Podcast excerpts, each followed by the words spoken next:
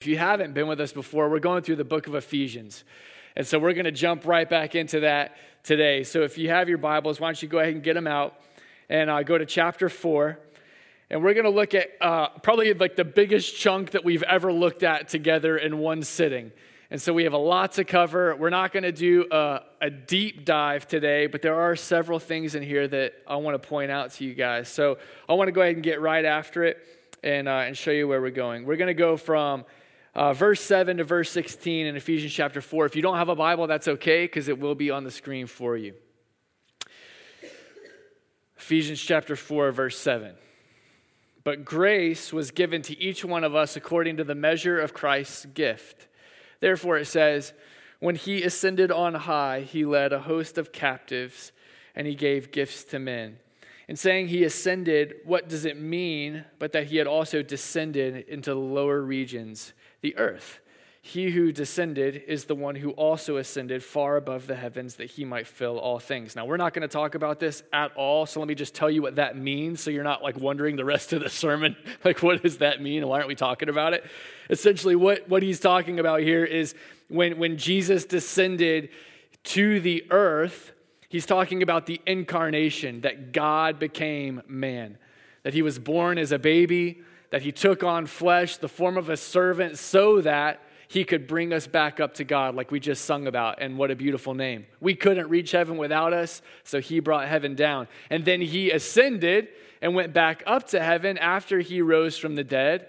And when he ascended, he took a bunch of captives with him. Um, in ancient culture, whenever uh, a conqueror, an emperor, or general was victorious and they took over another city or a colony or whatever, they always led out, um, they, they, they returned home from that conquered city or territory or whatever with a train of captives behind them. And it was their enemies, and then they paraded through their empire. Let's say it was Rome. They paraded through Rome with all of these captives behind them, and, and everyone cheered, like, Yes, you were victorious. But it wasn't just their enemies that they carried in this train, it was also released prisoners, prisoners of war that were part of their own people. And so a part of this train were, were the people that they were victorious over and the people that they had liberated. And so all Paul is saying is that when Christ ascended, he essentially led this, this train of captives. He subdued all of the, the um, forces of darkness everything that was placed under Christ's feet, the, the angels, the principalities that Paul's talked about in chapter 1, and everyone that was liberated as well. And so he descended, he became a man, he ascended with this train of captives. We're not going to talk about that again, but now you know what it is, okay? And he gave the apostles, the prophets, the evangelists, the shepherds, and teachers to equip the saints for the work of the ministry, for building up the body of Christ, until we attain the unity of the faith and the knowledge of the Son of God to mature manhood, to the measure of the stature of the fullness of Christ, so that we may no longer be children tossed to and fro by the waves and carried about by every wind of doctrine, by human cunning or philosophy, by craftiness and deceitful schemes. Rather, speaking the truth in love, we are to grow up in every way into Him who is the head, into Christ from whom the whole body, joined and held together by every joint with which it is equipped, when each part is working properly, makes the body grow and builds itself up in love. Now, if you're new to church uh, and you don't know too much about the book of the or the book of Ephesians, let me just give you a quick recap of where we've been for the past few months. And when I say a quick recap, I mean a really, really quick recap because we've been in it for a while. But I do want to catch you up. This book is actually a letter that was written to an ancient city called Ephesus. Uh, it was written to all of the churches surrounding that city about 62 years after uh, Christ had risen from the dead and ascended back into heaven. Ephesus was a major city in the ancient world, and in many ways, it's a lot like Charlotte is today.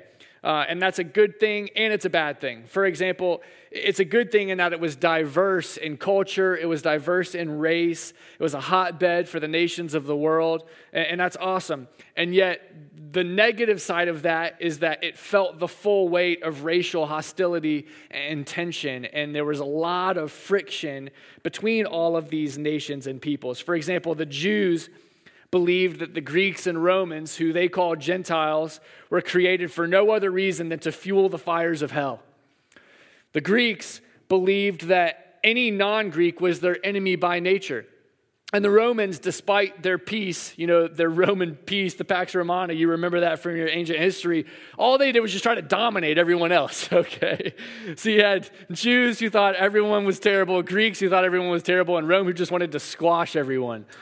So one author said, To the Jews, Gentiles were nothing more than dogs, and to the Gentiles, Jews were nothing more than homicidal enemies of the human race. This is the undercurrent of the city of Ephesus racial hostility and tension, much like the city of Charlotte, which, if you didn't know, out of the top 50 cities in the United States, we are second to last in racial trust. Isn't that interesting? And the reason you need to know this about Ephesus, the reason I'm including that in the recap is because the entire letter was written by a former racist and Gentile hater named Paul under the guidance of the Holy Spirit. And its primary message is that God has a master plan to unite everything in the entire universe things in heaven and things on earth, including all of these peoples and races and nations that can't seem to get along with each other. That's the whole point of this letter. And it's going to be done by and in and through his son, Jesus Christ. So, in the midst of all the tribal alliances and all of the racial prejudices, Christ came to bring peace and unity. That's the point of the, the letter to the church at Ephesus. What we've seen in the early portions of this letter is that Christ's death on the cross took hostility and replaced it with harmony. Do you feel the need for that in our culture today, in our world today? He took friction and replaced it with friendship. Took bad blood and replaced it with brotherhood. Doesn't, doesn't that sound like what Charlotte needs?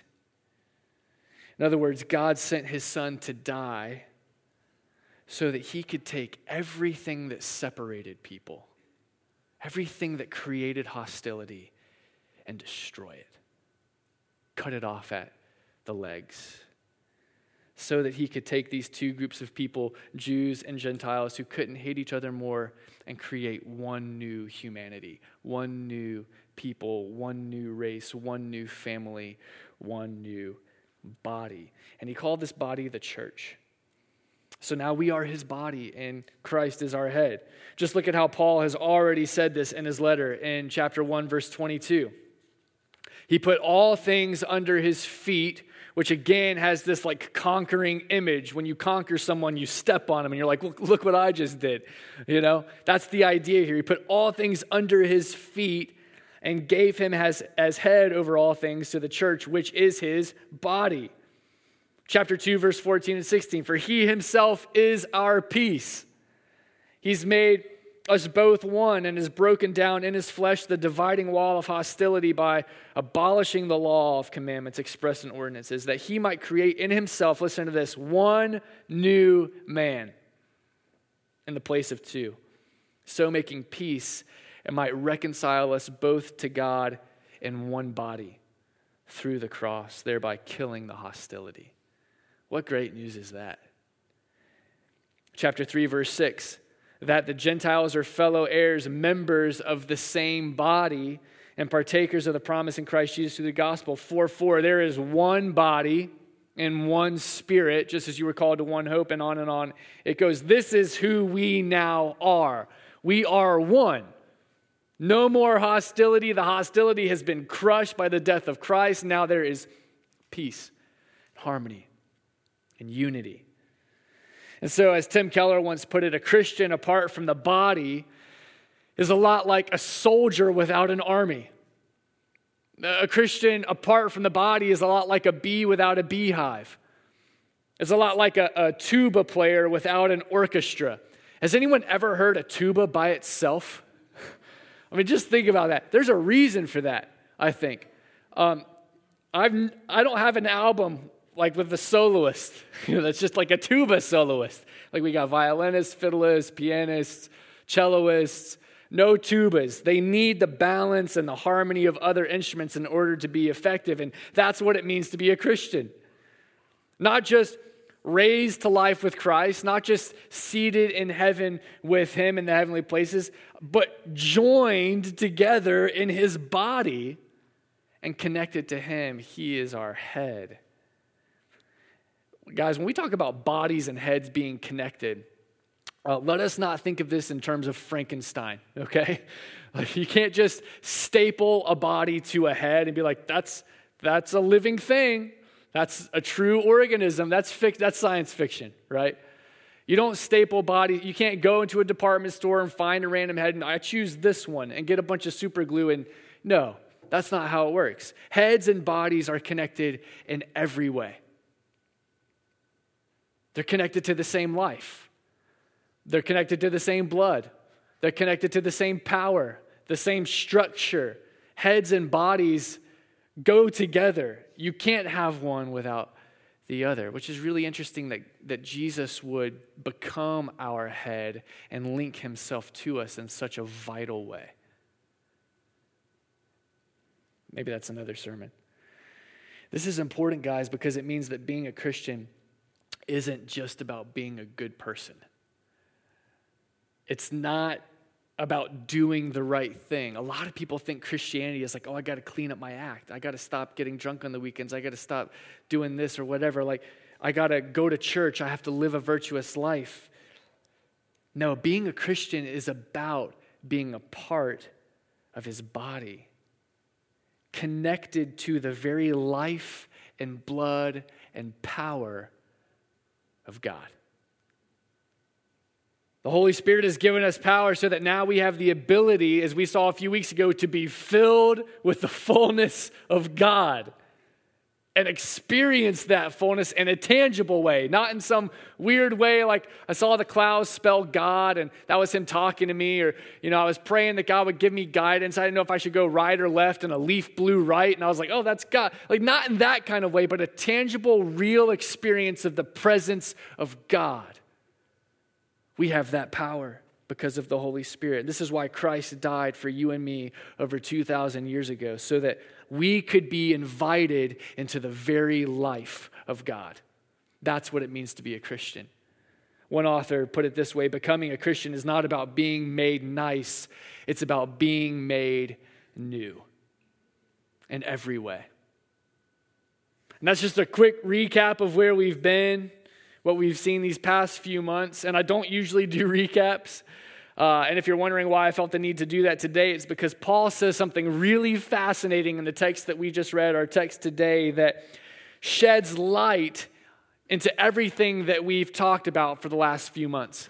Everything that we saw in chapters 1 through 3 about who we are. And, and I want to show you exactly what I mean. Look back at verse 13 and 14. Hopefully, I have it on the screen. I do until we all attain the unity of the faith and of the knowledge of the Son of God to mature manhood, to the measure of the stature of the fullness of Christ. Okay, just stop there because that's stuff that he's been talking about for the last three chapters. And every time he talks about it, he says, We have it. We have the fullness of God. We are a part of his body.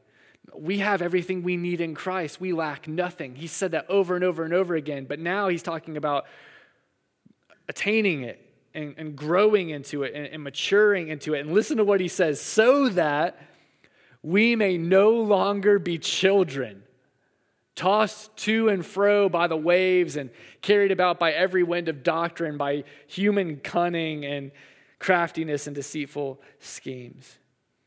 In the first three, three chapters of this letter, Paul has shared over and over and over again the fact that we are one body that we share one spirit, that we've experienced this mystic and vital union with Christ as his body. But now he wants us to know that we have been invited into this experience of God. But as we've been invited, we actually start out as children. We start out as kids. The original Greek word for children here could actually be translated baby or immature. And that would be an insult to us today. you want to be called a baby? What do you call it, immature or a child? Paul says, Hey guys, we have all of this stuff, but when he invited us into it, we started out down here as little babies. It's, it's supposed to contrast kind of this childlike immaturity and, and frailty with the stature of a mature, full grown man. And so he says, I want you to, to grow into mature manhood, to this full stature of, Christ, this full knowledge, this full unity. I, I want you to be there and stop being kids. There are a lot of contrasts between little kids and, and full grown men, right? You think about it? Uh, for example, children are gullible. You can tell you can tell a kid that once a year a jolly old man in a red suit with a white beard flies around the globe on a sleigh pulled by reindeer, somehow squeezes down to a, into chimneys and, and leaves presents for every kid in the entire world. And, and they will believe you, no questions asked. They're not going to ask you about logistics. They're not going to ask you about, like, scientifically, how does that make sense? Or even morally, is that right? What about the kids who don't have chimneys? What about the kids who don't have houses? Like, does he give, what about the kids who don't get presents? Is this right? No, they don't ask any of that stuff. They just believe because that's what kids do. I could give my son a bottle of po- a poison and be like, this is chocolate milk, and he'd go after that thing with passion. He'd have no idea, he'd just believe me and he'd do it, right? When I was about two or three years old, I just came across a bottle. I guess it was under a sink or something, I don't know, but it was a bottle of rubbing alcohol. And I thought, this looks edible and good. And so somehow I got that lid open. I don't even know how that's possible. That should be illegal, right? And I, I downed that bottle of rubbing alcohol. And it's why I'm, I'm so, the way I am today. I mean, really. Uh, thankfully, my uncle was there and he saved me. But kids are gullible. We don't, we don't know right from wrong. We don't know good from bad. We believe anything anyone tells us, and we just do stuff to our own harm most of the time. You can't leave us alone, right? And so we need to grow up because we can't think for ourselves. Secondly, ch- children are weak. Children are so weak. I, I can remember when my daughter Olivia was learning how to walk. It was such a long process. It took her a lot longer than we expected. I think she was like really close to a year, maybe a little older than a year, and that was longer than Nicholas. And you know, we don't. All we were doing was comparing her to him. And when she finally took those first two steps, we cheered like she had just won the Olympics. I mean, it was this massive accomplishment. She's a really fast little girl right now. She's three and a half. But I could beat her when she's at full sprint with a fast power walk because my legs are twice as long as she is tall okay? She, she's small. She's a little girl. And I'm a full grown man. And so her body is a lot weaker than mine. That's not saying much about me. I can remember when Nicholas crossed the monkey bars for the first time. I celebrated him like he had just walked on the moon, even though I knew that that was nothing compared to what he's going to do the rest of his life, Lord willing. This is what we do for our kids and their weakness. We celebrate accomplishments that are massive for their immature little bodies, all the while knowing that they're going to do so much more when they're full grown. We kind of dream about that. Oh, I wonder what they're going to do. He can do a flip now. Maybe when he's full grown, he can do a backflip. Like, I wonder what he's going to be like when he's older. Yeah, he can shoot on an eight foot goal now, but maybe when he's full grown, he can dunk on a 10 foot goal. I can dream, right? Olivia might be able to spin around now without falling sometimes, but maybe when she's full grown, she'll be able to do it on ice, on ice skates at full speed. Who knows? Because full grown human beings are way stronger and way more capable than weak little kids. So they need to grow. Finally, children are, are naive. In other words, they lack experience. they lack experience. They barely scratch the surface of this thing that we call life. Like, my kid's greatest joy is the Disney store and breakfast for dinner and movie night. And, and their greatest affliction is a skinned knee and when mom says that they can't wear their dino pants seven days in a row. That's their greatest affliction. They had no idea. They haven't lived yet. They can't even begin to fathom good and bad, all that lies ahead. And so they need to grow up. And this is what's so important for us to see. This is what Paul wants us to see. When Paul says that we start out our new life in Christ as children, he wants us to see that even though we're in the body of Christ, our body is that of a little kid and it's weak and it's fragile. And yes, it knows some things, but it doesn't know that much. And all we have to do is go up, up, up, up, and up in our knowledge and experience and understanding of God. Think about all that you know right now of God. And think about the rest of your life on this planet leading into eternity is just going to be more and more and more and more intimacy, knowledge, experience, fellowship, presence. That's what Paul's talking about here. So, even though we know the love of Christ now, our knowledge is that of an unseasoned child. even though we've experienced the fullness of God, which Paul says we have, we've experienced the fullness of God in Christ. Even though we've experienced it, it's like our experiences of that of a one year old taking its first steps. Yes, it, it's walking, but it doesn't know what it's like to sprint yet. It, it doesn't know what it's like to run a marathon yet. It, it doesn't know what it's like to walk on the moon. Most of us don't, but some do. And so Paul is saying, guys, man, we, we've discovered so much and we, we've been invited into so much, but we need to grow up because there's more of God for us to have and to know and to experience. This is why Paul actually tells us to grow up or build each other up or pursue maturity five times in this passage. Grow up.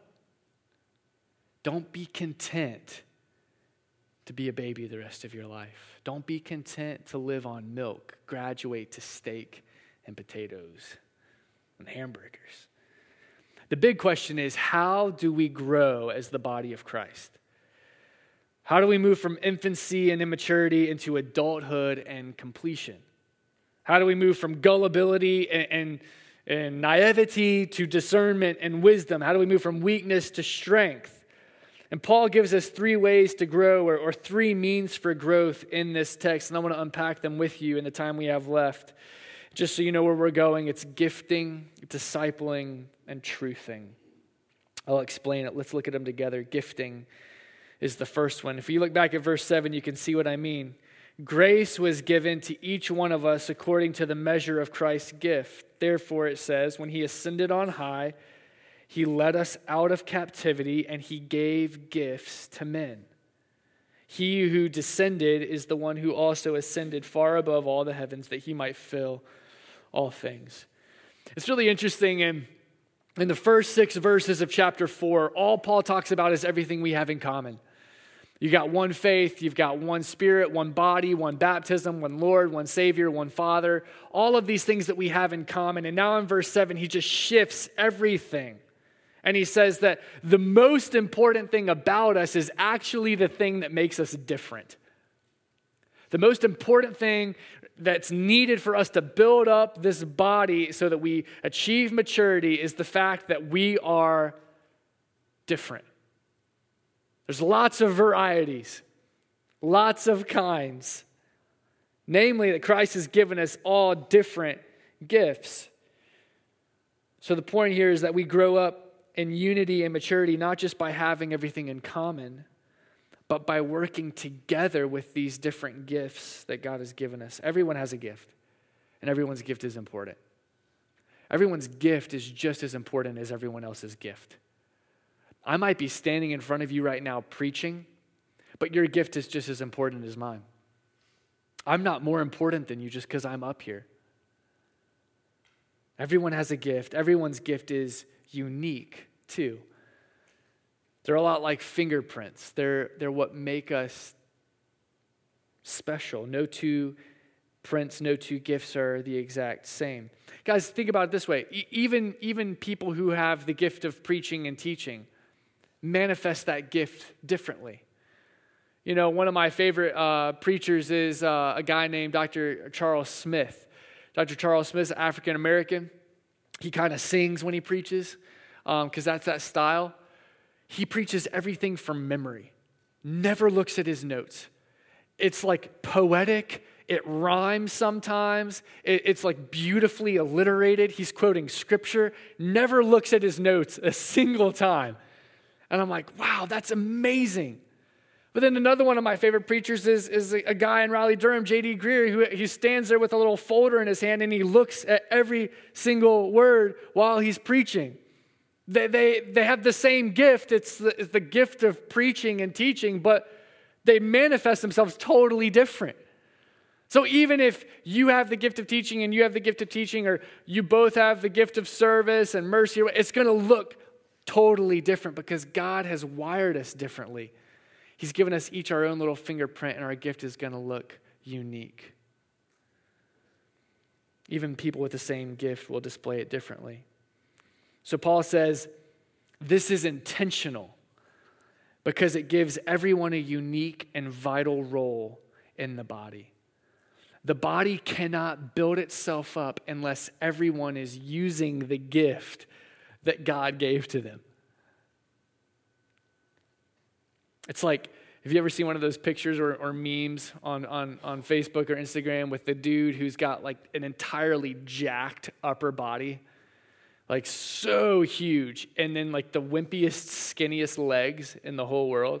And, and it's just, it's, it's common knowledge. Like, don't skip leg day, or you'll look like this guy. And, and that's kind of what the body's gonna look like. You're not gonna be healthy, you're gonna look weird you're not going to function properly if only like a couple arms are lifting weights, you know? And like that chest is really going after it. Got to get that chest. And then the legs are like, hey, don't forget us, you know? Every single person's got a vital role. Some of you got the gift of faith. The gift of faith constantly pushes you into the unknown. You don't know how God is going to do what he's going to do. You don't know what he's going to do. You don't know how he's going to provide, but he, you know that he's called you. And so you go, you step, and you pull all of us along with you. Because those of us who don't have the gift of faith struggle to step into the unknown. Some of you have the gift of mercy, and you help remind us that there are people in our church and there are people in our community that need compassion. People who don't have the gift of mercy have a hard time seeing that. Some of you have the gift of administration. You keep the rest of us organized and on schedule and in line. And if we didn't have you, we would crash and burn. Doesn't matter how much faith we have. Some of you have the gift of evangelism. And so you help keep us all focused on the lost around us. Say, don't get so focused on what's going on in here. What about everyone who's dying out there apart from Christ? And you help us remember. Some of you have the gift of discernment, and so you help us stay faithful to the word and not get caught up in, in trends and, and new philosophies. Some of you have the gift of service, and it doesn't matter if you're in front or you're in the back, it doesn't matter if anyone sees what you do. All you want to do is just help people. You want to do whatever the body needs. Guys, no one person is talented enough or gifted enough or strong enough to meet all the needs of this body. Not a single one of us. Even the Apostle Paul didn't have everything it took to live outside of a fully functioning body. Notice, if you look back again at your text, notice how he said, We are infants. we need the body to grow up. He wasn't talking about us and them or me and you. Hey guys, you got y'all need to grow up. Y'all are little babies. No, he said we so that we will stop being children.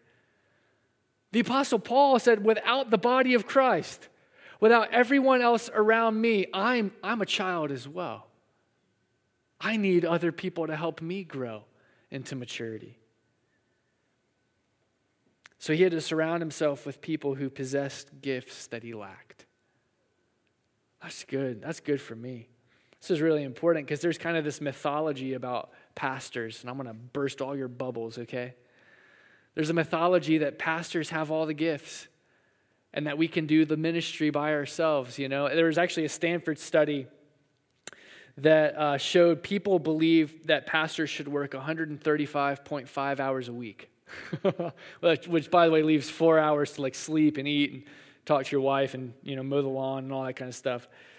Um, and so it's easy to, to die the death of a thousand expectations. Some of the expectations are good and should be met. Some of them are unrealistic and should not. I can remember when I was a college pastor, um, we started an open gym night. Uh, we, we, would, we would play basketball on Sunday nights. I think we would start at like 8 and we'd end at 10 or something like that. And after we'd play basketball, we'd go to cookout, we'd hang out till midnight, and we just eat and refuel, you know, get all the good nutrients, those greasy hamburgers. It's all, it's all good. And we just hang out and talk, and, and I'd pour into these guys, and it was great. And I'll never forget when Nicholas was born, well, my firstborn, like I stopped staying out till midnight, okay? like you need sleep. You'll know someday if you, if you haven't experienced this yet. And I'll never forget leaving the gym one night. And uh, one of the guys that I discipled, he's like, hey man, you going to cookout? And I was like, no. And he's like, I thought you were our pastor. And I was like, yeah. He's like, well, I thought, I thought you like wanted to spend time with us. I'm like, I just did. like, now I'm going to sleep. but I remember feeling so guilty. I felt really bad. I felt this expectation that, wow, I failed you as a pastor because I'm not going to go to cookout with you. And there's that expectation there. But the truth is, what I needed more than anything was not to go to cookout till midnight. What I needed was a guy who didn't have a kid waking up every two hours that could go to cookout with him, who had time I didn't have. Did you know time is a gift? That's what I needed more than anything. I didn't need to be everything, I needed help. I needed other body parts. Let me just confess to you right now. Um, I have some strengths, I also have weaknesses. And, and so, as your pastor, you, I mean, you're going to see my weaknesses. And, and let me just be totally honest with you that's a good thing. That's a really good thing. It's a good thing because you're strong where I'm weak. And like I said, just because I'm up here right now doesn't mean we're not equal. And so you can help me, and I can help you. And we can do this thing together and build each other up so that we actually look like Christ and experience his fullness in this body. Does that make sense? I mean, that's a freeing thing. What a, what a gift of God. Hey, I'm going to give you this gift. Just live out of that. Don't worry about what you're not. Live out of this. I've got brothers and sisters for you who can carry the slack in the, in the areas that you lack. What a gift of God. You're not going to find that in a self help book. Self help books are pull up your bootstraps and try, try, try, strive, strive, strive, be everything, do this, be the man, whatever. Like, God's never called us to be that. That's awesome. We need each other. Verse 16 tells us that when every single one of us works together like that, and we carry each other's burdens and when your weakness is complemented by, by his strength and her strength and, and we complement each other and we feed off of each other we will grow. The body's built up by gifting. Secondly the body's built up by discipling. Look at verse 11 and he gave the apostles the prophets the evangelists the shepherds and teachers to equip the saints for the work of the ministry for the building up of the body of christ. In other words jesus didn't just give us gifts but he gave us leaders, he gave us people, and those people were given to us to grow us up into maturity. They were given to us to, to equip. And this is what we mean when we talk about discipling, guys. If you've been in, in, in, the church world for a while, you know like discipleship's a big thing. We were told to go make disciples. And so if a church isn't making disciples, they're not a church because that's the one thing Jesus told us to do right before he ascended into heaven. But a lot of people have different ideas about what discipleship is. A lot of people think discipleship is uh, I'm going to mentor someone like indefinitely, and they're going to be like my pupil, and I'm going to be the Yoda, and, and they're going to come to me for advice. And anytime they have a question about God or the Bible, I'm going to answer it for them, and, and it's going to be awesome. They're going to be my little tag along for the rest of their lives. Like, that's not discipleship, okay? I mean, if you could just imagine a mom doing that to a child. Like, I, breastfeeding is very important, but not if you're a 10 year old, right? At some point, it's not good parenting and it becomes weird and strange behavior. And yet, that's how we view discipleship. It's like, all right, little kid, come along with me, never grow up, never learn how to do this stuff on your own, never know how to talk to God, and never know how to experience His presence, never, like, just stay with me, attached. That's not discipleship.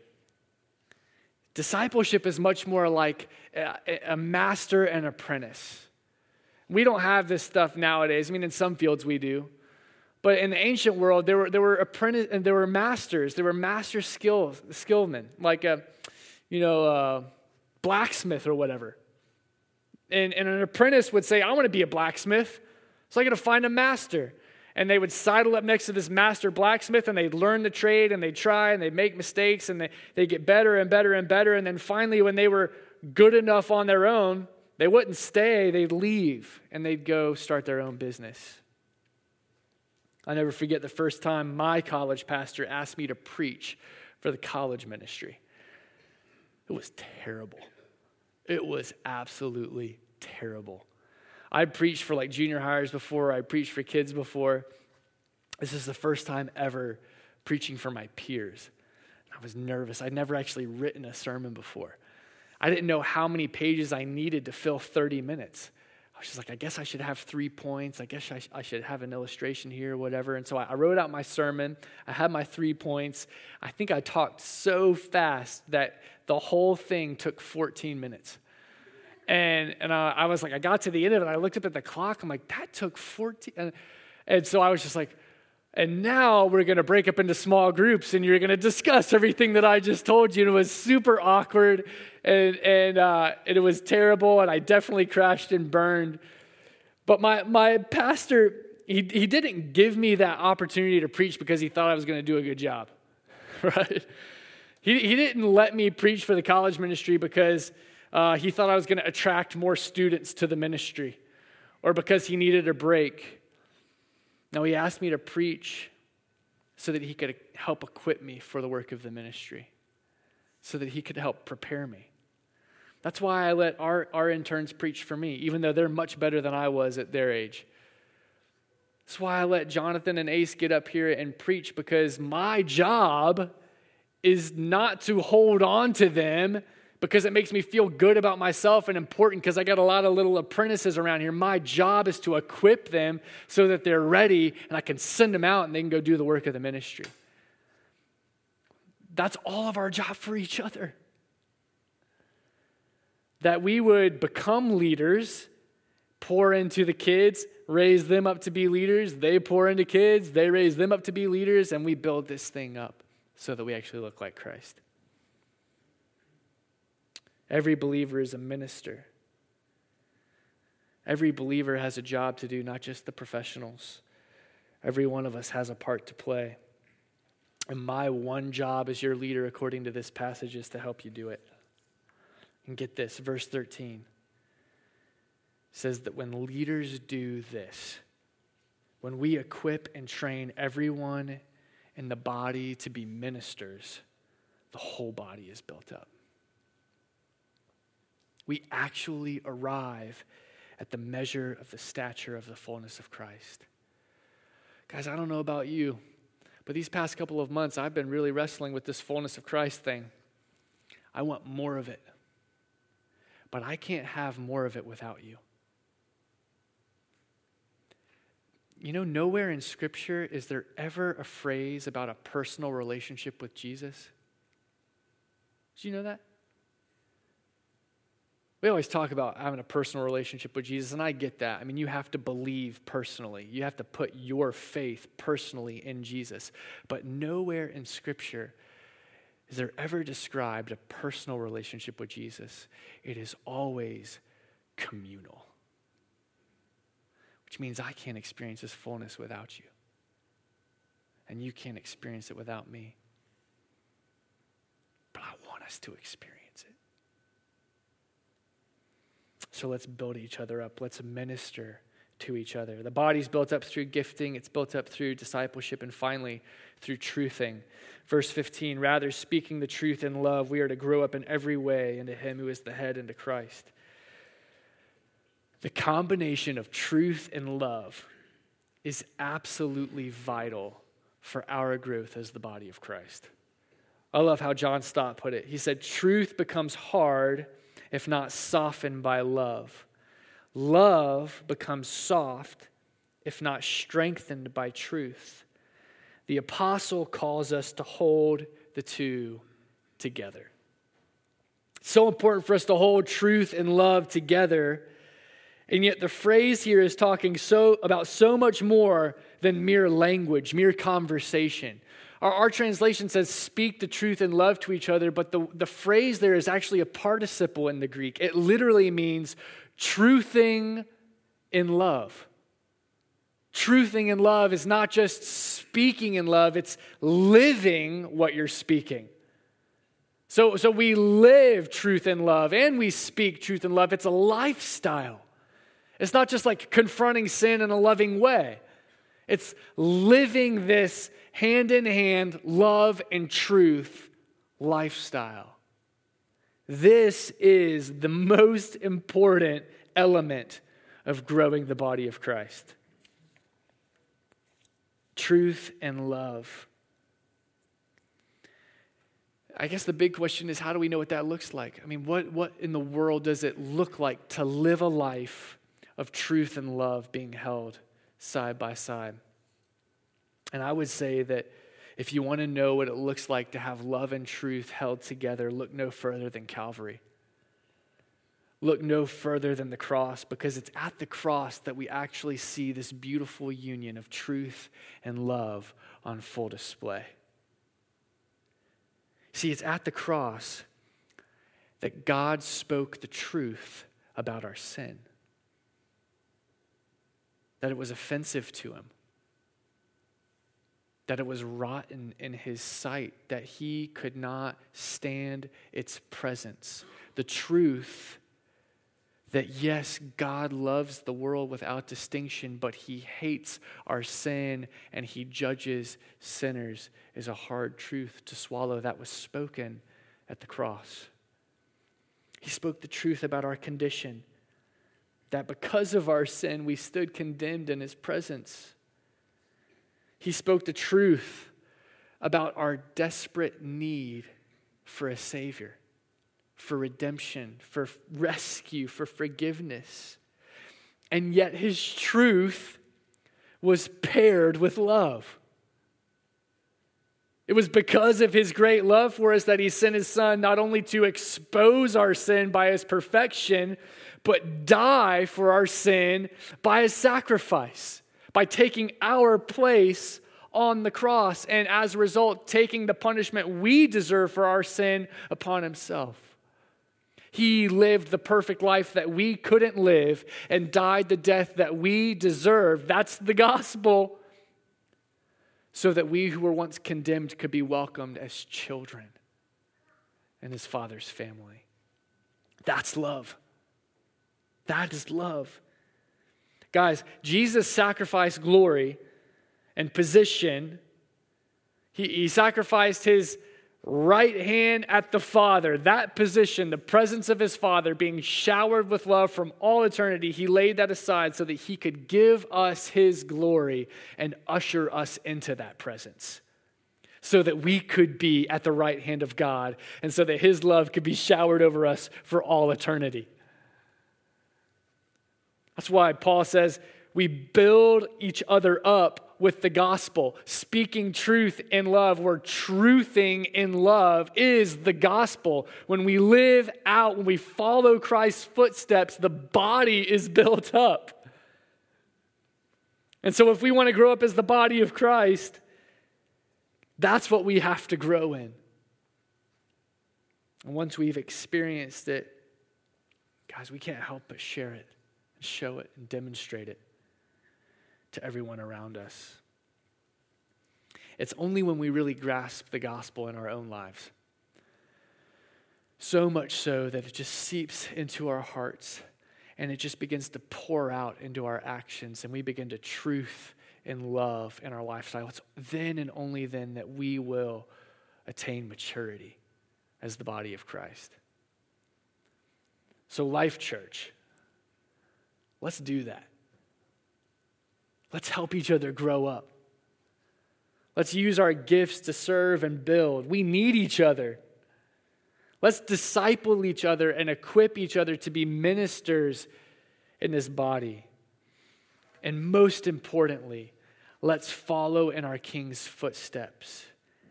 Lay down our lives so that we can love each other well. As a result, may we arrive at the measure of the stature of the fullness of Christ. Man, I want to know what that is and experience the knowledge and the intimacy and the fellowship of God like never before for His glory. Let's pray.